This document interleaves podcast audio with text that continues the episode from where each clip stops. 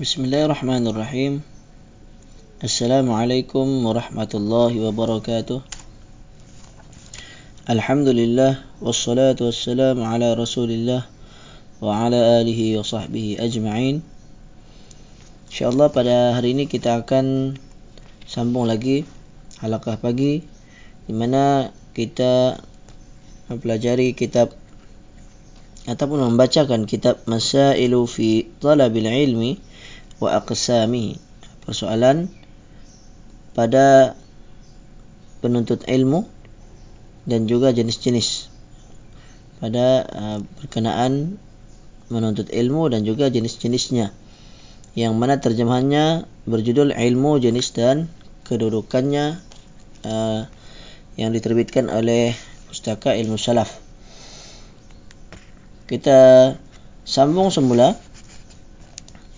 Wal mustahabbu, maksudnya perkara yang sunat. Okay, ini adalah topik yang baru, di mana sebelum ini telah pun kita bacakan beberapa persoalan mas'alatun, seperti kewajiban ibu bapa. Okay, itu tajuk yang sebelumnya lah. Yeah, para ibu bapa wajib mengajarkan kepada anak-anaknya secara berperingkat, dimulai dengan ilmu yang berkaitan dengan tauhid. Okay. Kemudian tentang apabila telah sampai kepada peringkat tahap mumayyiz, maka ajarkan pula tentang wudu, tentang solat, tentang zina, iaitu amaran atau larangan daripada berzina, mencuri, berdusta, memakan makanan yang haram dan seterusnya lah, yang telah pun kita bacakan pada halaqah yang sebelumnya. Kali ini masuk pada perkara yang sunat, maksudnya perkara yang sunat, yang maksudnya yang elok, yang dianjurkan untuk dipelajari. Kata Al-Imam Al-Dhahabi, berkata Imam Al-Dhahabi, talabu ilmil fiqhi wal im'anu fihi, menuntut ilmu yang sunat adalah seperti mempelajari ilmu fiqh serta perinciannya. Okay. Wa ma'rifat aqwalis sahabati wat tabi'in, dan mengetahui pendapat para sahabat dan juga para tabi'in. Wa hujajahum minal kitabi was sunnati sahihati, serta mengatai hujah-hujah mereka berdasarkan Al-Quran dan hadis yang sahih. Wa nahwi dhalika, dan yang semisal dengannya, maksudnya dan lain lagi yang seperti itu. Wa ba'duhu akadu min ba'din, sebahagian ilmu itu lebih sunat berbanding ilmu yang lain. Okay? Jadi dapat kita ketahui daripada ucapan ini, maksudnya ilmu yang sunat, maksudnya ini bukan lagi wajib.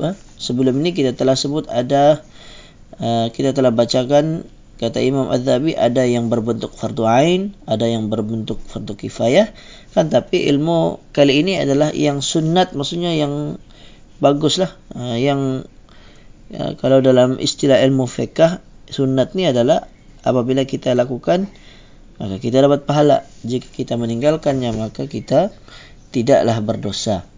Okay. Jadi yang pertamanya ilmu fiqh dan juga perincian. Ilmu fiqh ni maksudnya apa? Ilmu tentang tata cara beribadah lah, seperti wudu, solat, yang secara terperinci. Secara terperinci. Kalau sekadar umum saja, macam mana cara buat, kan? Nah, itu wajib lah, kan? Macam mana cara solat, macam mana cara wudu supaya kita dapat solat. Sekadar tahu begitu, itu wajib. Okay, itu wajib. Tetapi yang sunat adalah kita mengetahui yang perincian-perinciannya lah. Okay, seperti apa dia perkara yang sunat, ataupun mana satu rukun, mana satu syarat. Kita maksudnya kita belajar dengan betul-betul secara terperinci, diikuti dengan pendapat-pendapat para sahabat Nabi, para tabi'in, maksudnya ulama-ulama salaf, serta mengetahui hujah-hujah mereka berdasarkan Al-Quran dan hadis Nabi yang sahih. Okay, dan ilmu yang seperti yang lebih kurang macam ni jugalah. Okay. Seterusnya kata Imam Al-Dhahabi, wa ma'rifatut tafsir, serta mengetahui ilmu tafsir. Ya, kita disukai, ya, sunat kita mempelajari ilmu tafsir. Baguslah kita buka, kita tafsir, kita pelajarinya, ya. Sebab mempelajari tafsir akan menyebabkan kita mengetahui makna sebenar yang ingin disampaikan oleh Allah Subhanahu wa taala dari ayat-ayat Al-Qur'an. Wala budda minhu min ma'rifatil arabiyyati wa lughatil Qur'an wa lughatil hadits wal fiqh. Okay. Asas-asas tentang bahasa Arab. Okay. Maksudnya kita kena tahu ilmu tafsir, dan mesti wa ma la budda, dan apa-apa yang mesti darinya dengan bahasa Arab, mengetahui bahasa Arab. Maksudnya asas-asas bahasa Arab lah. Wa lughatil Quran, lughatul Al-Quran, lughah Al-Quran bahasa Arab jugalah. Kita mempelajari bahasa Arab, bagaimana bahasa Arab itu maksudnya bahasa Al-Quran, maksud bahasa Al-Quran sini memang bahasa Arab, tapi bagaimana gaya bentuk bahasa yang digunakan di dalam Al-Quran. Wa lughatil hadis, bahasa hadis, macam mana pula gaya bahasa hadis. Wal fiqhi, begitu juga ilmu fikah, okay? Ilmu fikah. Wa muhimmatit tibbi, dan asas-asas ilmu kedokteran. Ini pun sunat dipelajari, tentang ilmu perubatan. Wa ma sahha minal hadithin nabawi wa ma hasuna, dan hadis-hadis Nabi yang sahih dan juga yang hasan. Okay, mengetahui hadis-hadis Nabi yang sahih. Wa ma hasuna, maksudnya apa yang hasan, maksudnya yang ringan lah, yang tidak sampai kepada darjat yang dhaif. Hasan ni adalah hadis yang dia tidaklah mencapai darjat sahih, tetapi dia tidak juga sampai kepada darjat dhaif. Dia tengah-tengah. Okay, so peringkat hadis ni, yang pertama hadis sahih, yang kedua hasan, yang ketiga adalah hadis yang dhaif. Wa ma thabata min al-qiraati wa ghairi dhalika, dan juga mengetahui cara-cara bacaan ilmu qiraat, mengetahui ilmu qiraat. Qiraatnya ilmu bacaan Al-Quran lah. Ilmu tentang dialek-dialek bacaan Al-Quran. Qiraat ni ada, yang terkenalnya ada 10. Okay? Ada qiraat 7. Kan? Bagi orang yang belajar, dia akan tahu. Tapi biasanya orang yang belajar ilmu qiraat, dia mesti sekurang-kurangnya banyak dari ayat-ayat Al-Quran yang telah pun dia pelajari, dia telah hafal lah. Itu sebaik-baiknya. Sebab orang yang mempelajari ilmu qiraat, ilmu bacaan Al-Quran menurut riwayat-riwayat yang ada, okay? Kita pun belajar Al-Quran hari ini, sebenarnya ada riwayat dia, cuma kita tidak diajarkan. Cukup kita sekadar kita tahu baca. Tapi kalau kita boleh belajar dia punya, tahu kita punya sanad dia, dari siapa kita punya bentuk bacaan ni, siapa yang mula-mula asaskan, ataupun memang asalnya dari Nabi. Cuma Al-Quran ni sebenarnya turun di atas 7 huruf. Okay?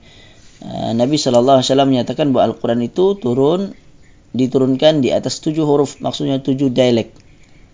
7 dialek tu yang tinggal hari ini sebenarnya hanya 1 huruf sahaja. Telah dihapuskan, dimansuhkan oleh Sayyidina Uthman lah, pada zaman Sayyidina Uthman, kerana para, umat Islam telah pun berpecah belah disebabkan bacaan Al-Quran yang berbeza-beza. Lalu hasil ijtihad Sayyidina Uthman, maka para Sayyidina Uthman, hasil ijtihad beliau menghapuskan Quran-Quran yang dengan bacaan yang berbeza selain bacaan yang turun kepada Nabi Muhammad di Mekah, yaitu dengan bahasa Quraisy. Itu pun yang ada hari ini dengan bahasa Quraisy, dia punya qiraatnya masih ada banyak juga. Jadi qiraat ni secara ringkasnya itulah, untuk kita mendalami memang kita perlu pelajaran yang khusus. Sebagai contoh qiraat ni seperti orang baca, ada riwayat yang baca wadduha dengan bacaan wadduha. Jadi di situ menunjukkan ada perbezaan. Kalau Al-Fatihah contoh baca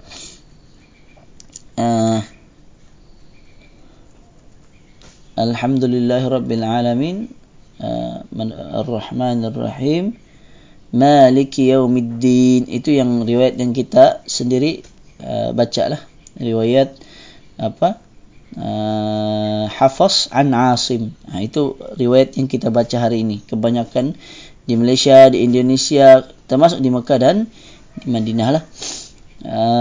Cuma kalau riwayat yang lain ada yang baca Alhamdulillahirabbil alamin arrahmanir rahim maliki yaumiddin. Dia baca lain. Okay. Ada juga yang siratal ladzina an'amta 'alaihim. Bukan alaihim, alaihum. Itu antara qiraat.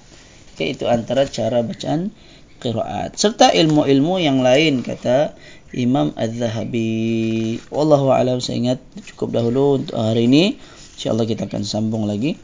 Qulu qawli hadza wa astaghfirullahal azim li wa lakum.